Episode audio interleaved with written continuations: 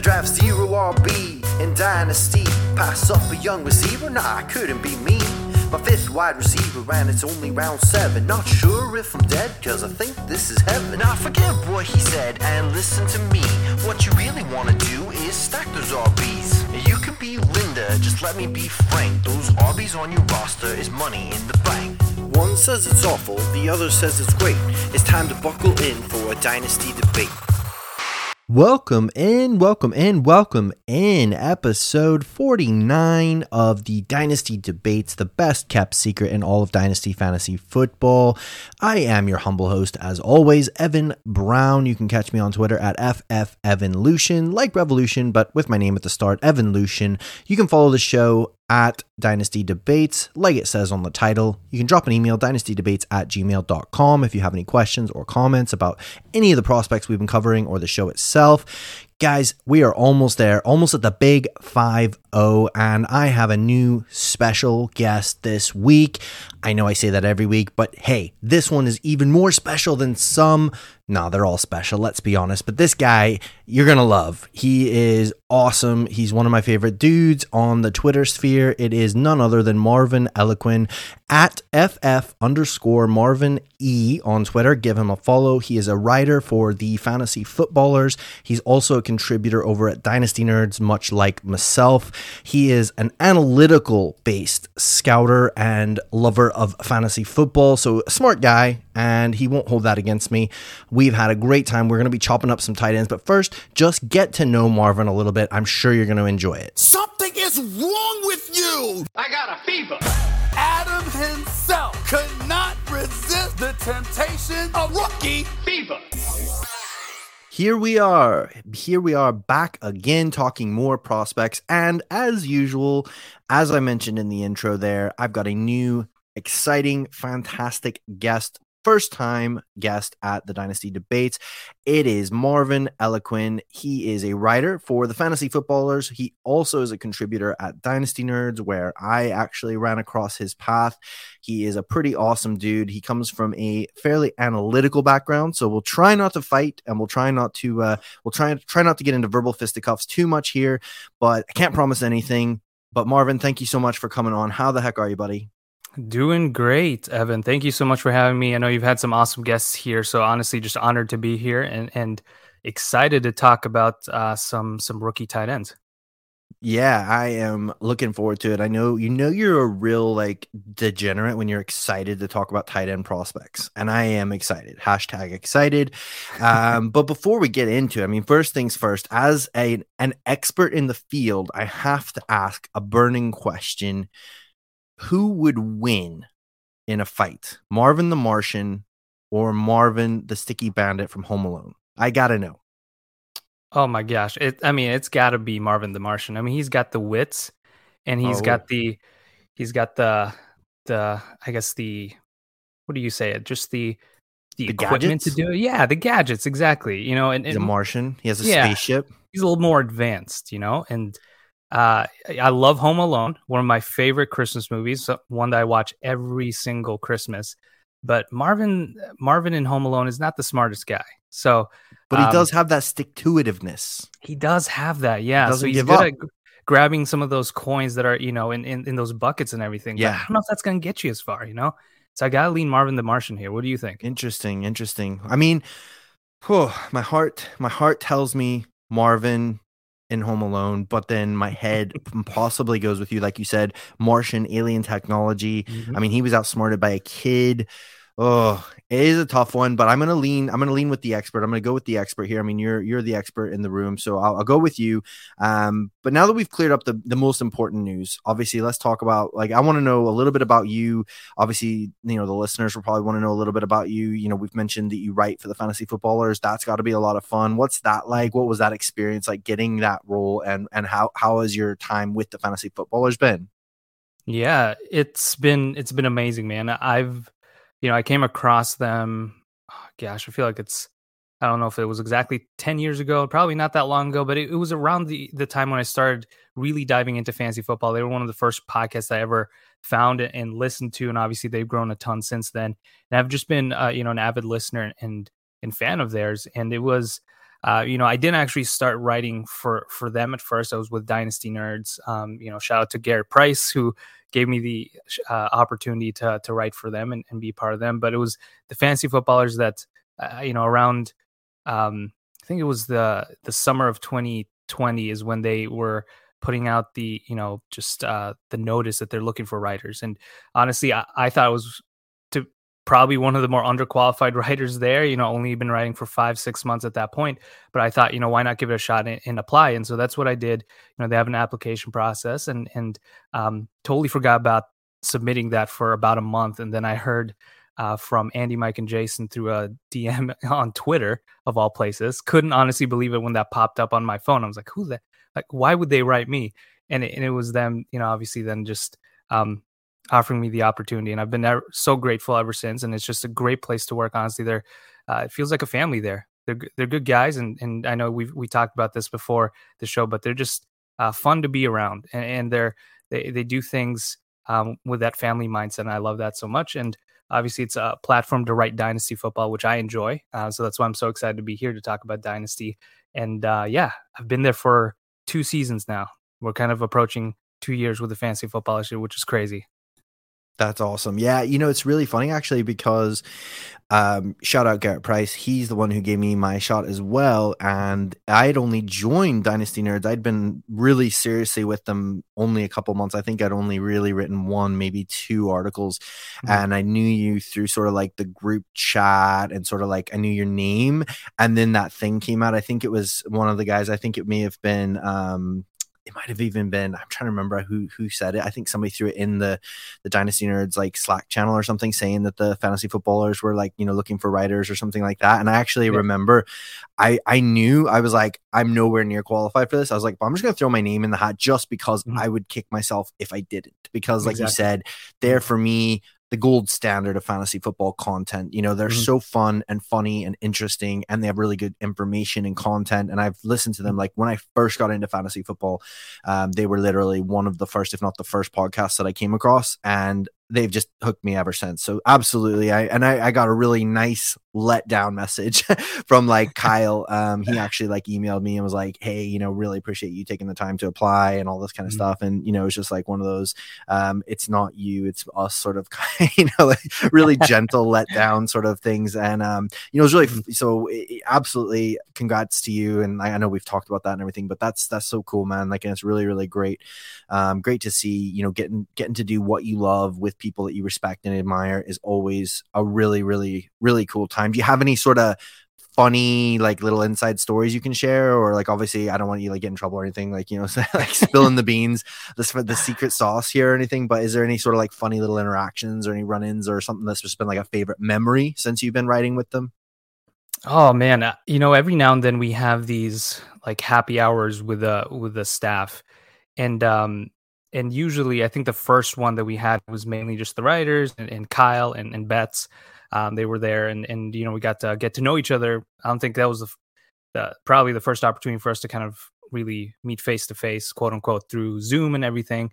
But it was, I think this most recent one, we actually had Andy, Mike, and Jason there, which, you talk to them. And to me, even though I'm part of that team, they still feel like, kind of like celebrities to me, to be honest. Like they're just that cool, but they make you feel like that, you're just a part of the team. And that's what I love so much. And we actually got to talk to them a little bit this past, I think it was January, we had a happy hour, and they just, talked a little bit about, their experience with this season, how crazy it is with 17 weeks or 17 games and just, just the ups and downs of the fantasy football season. And it's just kind of cool to hear that, they're, we view them as kind of the gold standard, and they're celebrities, but they're so down to earth and such good guys. So it was cool just to honestly meet all of them for the first time face to face, and those 3 guys specifically, which was just really fun.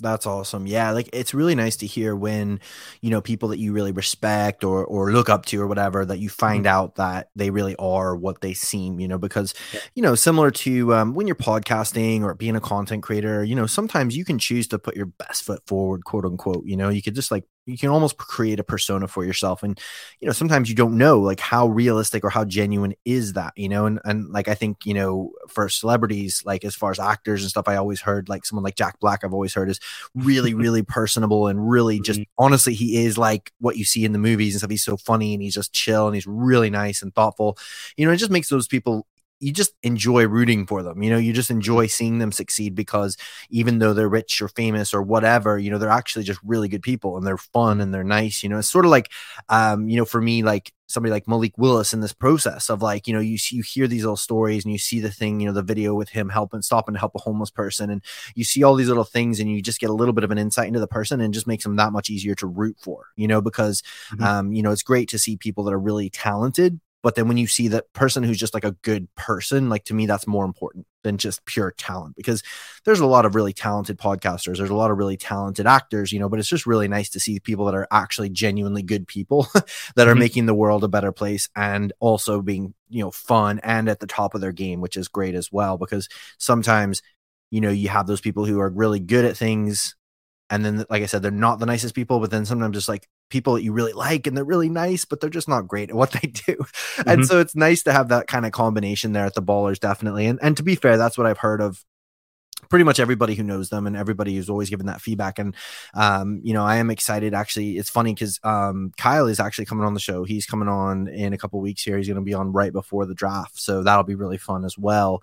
But yeah, really, really cool. And what about then? So is there a favorite article or a favorite series that you've worked on or are working on over at the Ballers? Yeah. So right now, we're kind of working through the rookie profiles. So, you know, be on lookout for that. That's on a lot of them are already on the site and, you know, I'm working through a handful of prospects myself, but you know, my favorite series might just have to be one that I wrote last summer, which was called The Life Cycle of a Dynasty Player. So what I did there is I went through 20 years of data to go through quarterback, wide receiver, running back, and tight end to get an idea of when, we can generally expect them to break out in the NFL. When do you usually see them kind of taper off and kind of lose that elite upside that we so covet in Dynasty, right? And want to covet for many years, right? We want that on our teams. And so that kind of came out of the question and kind of the conversation that we see on Twitter that, hey, you got to buy this guy and you got to sell this guy because he's past like the age of 25 or something arbitrary like that. And we see in data that that's not necessarily the cutoff for some of these wide receivers or running backs necessarily. And that's where I think we can find an advantage as Dynasty players that, you know, when guys are pivoting away, Dynasty players are pivoting away from one player, that could be an opportunity for us to cash in at a value as well. And so, you know, we see older players produce as well. Leonard Fournette, who's 26, 27 at this point and was great last year. Like there are players like that and youth isn't everything. And that was one of the most, interesting articles that I got to dive into because it, you know, in some cases you just don't expect to see the results in some of these the research that you do, and you kind of just let the research speak for you. And so that was really fun to dig into, and it's on their site if anyone wants to check it out. But yeah, that was a fun one to write. Yeah, that sounds really fascinating. That's like right up my alley. I love that kind of information. So what's the series called? What's the name of it so people can look it up? Yeah, The Life Cycle of a Dynasty Player. Life cycle, guys, write that down. Pause the podcast, go write that down. Life Cycle of a Dynasty Player by Marvin Eloquin. Look it up. I'm sure it's great because every conversation I've had with Marvin has been really, really good. He's a smart dude. And would I be right in saying you sort of take more of a analytical perspective or bent towards your scouting and your sort of like fantasy, you know, takes, quote unquote, more than so like just pure film based? You're more maybe analytical. Would that be fair to say? Yeah, that's definitely fair to say. I gravitate towards the numbers more just because I think that's where my mind, what my mind finds more comfortable is just looking at those numbers. And not to say that film isn't important. And I know there's like that, you know, you kind of started off with like film versus analytics earlier, jokingly, obviously, but you absolutely need both. And that's why both are important. And so, you know, we'll talk about this, I'm sure, in this episode, but, you know, I weigh in both film and analytics, and I do have a film grade in my model. But a lot of it is based on numbers and historical data to kind of give us an idea of, you know, where are these prospects ranked in over the last 10 years and how, based on what we've seen in the past from, you know, different tight ends, for example, right? The Kelceys, the Kittles, the Pitts, how would these 2022 tight ends project against those guys. And so that's kind of what I base my analysis on. A lot of it is numbers related. Yeah, no, I mean, honestly, and again, like the whole motto and theme of the show, even like the, you know, even like the logo is like obviously the two helmets, you know, facing off film versus analytics, but it is sort of tongue in cheek. And, you know, obviously I really respect both sides of it and I try to utilize both sides of it. Now I must admit I'm not smart enough to be an analytical guru the way Marvin is or the way Peter Howard is. You know, these guys, spreadsheet wizards, I respect what they do. I just like to hang out with them and pick their brains because, you know, obviously they have some really, really great insight and really great information that, you know, I just, you know, I'm probably not smart enough to do. I just look at the film and try and make some decisions. And I have fairly good idea of like market value usually. So I really enjoy trading and things like that. But no, definitely these guys are the whiz. They're the wizard behind the curtain here in the magical land of Oz of the dynasty world that we play in. So yeah, you're more of an analytic. I mean, just obviously because when we're talking about these prospects, we're going to be going through a lot of information, but really quickly, I wanted to ask as well, before we dive into all that, you know, is there any sort of one or two key statistics or sort of things that you really look for in general, but even if you want to narrow it down to tight ends as well, you know, I was talking to Peter last week, Peter Howard, and he was sort of trying to explain to me in his own way. I didn't really fully grasp it, but, you know, I tried my best to understand. He was talking about like, you know, yards per, what was it? Yards team pass attempt? No, something like that. It was in context of running back, so it was like rushing yards average per team attempt or something like that. Gotcha. Rushing weighted average per team. I don't know. There's so many like words in the metric. It's very complicated. I understood the concept. I always forget the phrase of it. So is there any sort of key stats or statistics that you look for or that you really find more useful than others? Or any that even on the other side of that, as part B, is there any that you like, this is not useless, but just I'm not that worried about it, you know, because everybody loves the buzzwords of like BMI or something like that. Are there certain ones that you're like, forget that, don't worry about that? Yeah. Let's gear it towards tight ends, since that's what we'll talk about here, you know, over the next hour or so. But for tight ends specifically, and I want to highlight this because in my research, I've found that this doesn't necessarily correlate as well to fantasy production at the next level for running backs and tight ends, or running backs and wide receivers, but height adjusted speed score, which combines 40 time height and weight for a prospect. But what that essentially says is that, you know, we might get an arbitrary number of 450 as the 40 time, but for someone that's lighter, let's say 180 pounds, that's really, really slow. For someone who is, you know, like a Traylon Burks, that's 220, a 4.5 is actually really good. And so that's, it puts into context their total athletic profile into that 40 time. And height adjusted speed score is not as useful for wide receivers, at least what I've found. For running backs, there's definitely a link to it, to fantasy production at the next level. But the strongest correlation we see actually with tight ends. And that's why I want to highlight that here, because with tight ends, naturally, you know, we want to see them produce at the collegiate level, because that translates to NFL production, but we also want to see them hit that athletic threshold. And I know we're talking about a lot of athletic prospects in this episode, and it's important because, you know, when you want a tight end to run up that seam and gain separation, and when you want them to truly dominate as a move tight end, that generates PPR points. That's what we want as dynasty players. You want that athleticism. And you know, that's a metric that I weigh heavily actually in my model, along with metrics like receiving yards per team pass attempt. That's another one that I'll mention a lot. You know, finding that production and athletic prospect is what really sets apart those guys that are Kyle Pitts. Like Kyle Pitts was, in my model, 99th percentile because he was productive at the collegiate level, but his athletic numbers were through the roof. So you check nearly every box, and you want to see that as well, both the athletic measurables and the production, not so much as a wide receiver, more so as a running back, but definitely as a tight end. So that's why tight end is so unique, is that you really want the athletes to shine at their pro days, at their 40 with their 40 times, and you know, their shuttle scores and all that. But then marry that in with production. You have a really good prospect there, ideally.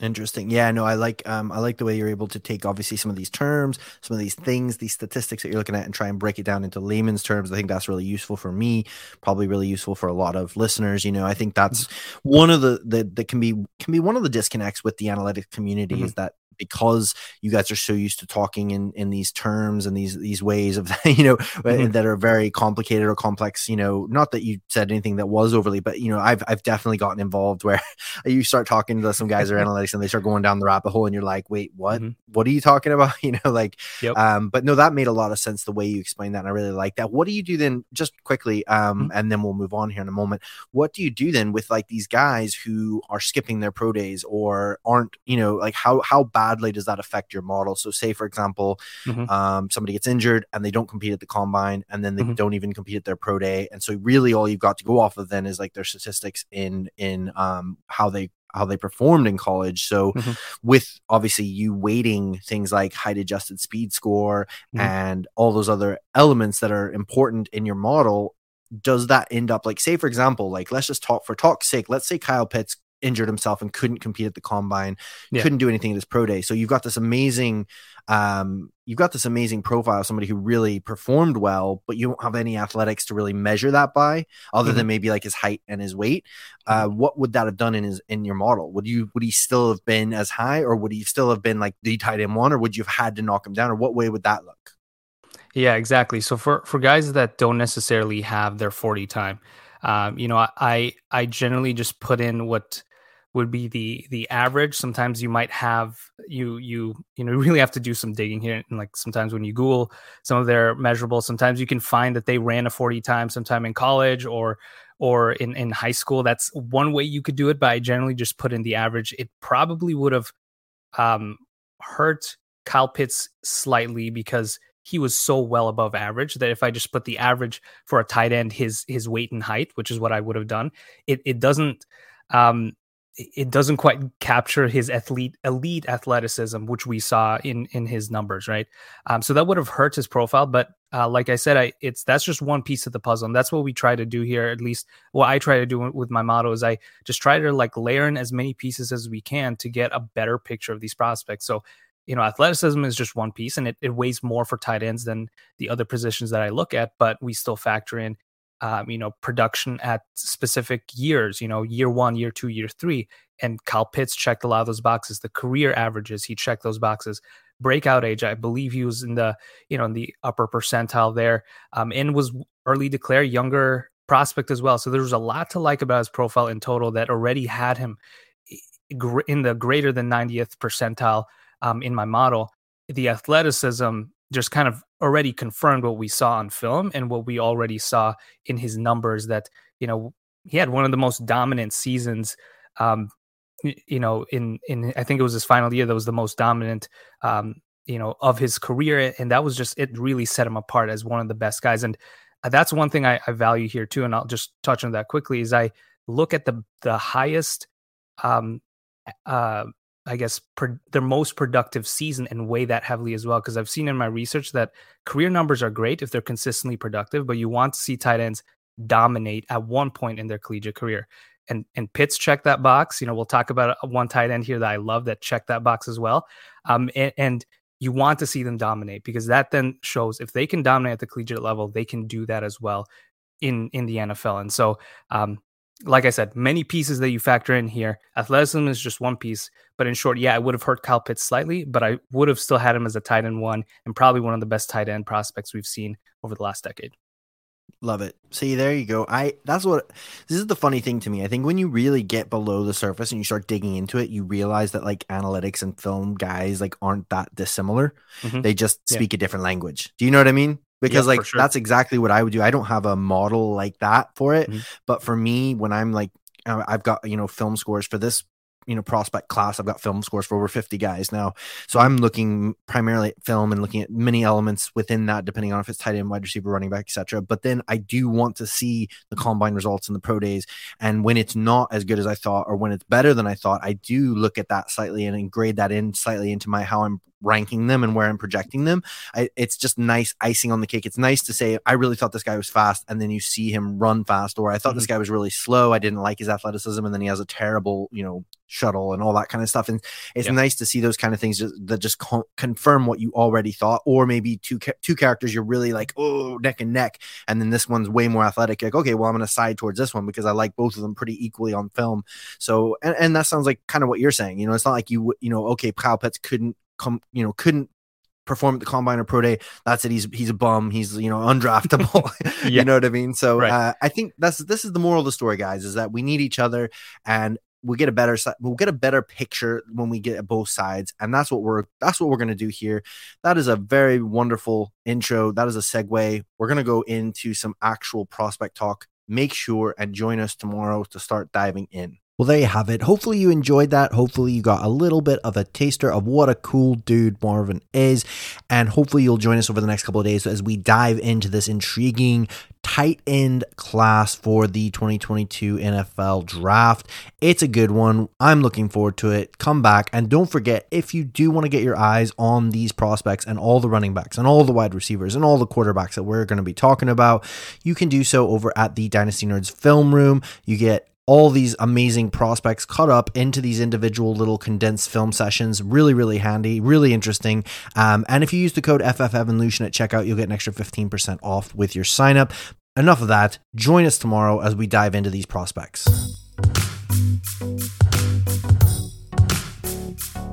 I draft 0 RB in Dynasty. Pass up a young receiver? Nah, I couldn't be me. My 5th wide receiver, and it's only round 7. Not sure if I'm dead, cause I think this is heaven. Now forget what he said and listen to me. What you really wanna do is stack those RBs. You can be Linda, just let me be frank. Those RBs on your roster is money in the bank. One says it's awful, the other says it's great. It's time to buckle in for a Dynasty Debate.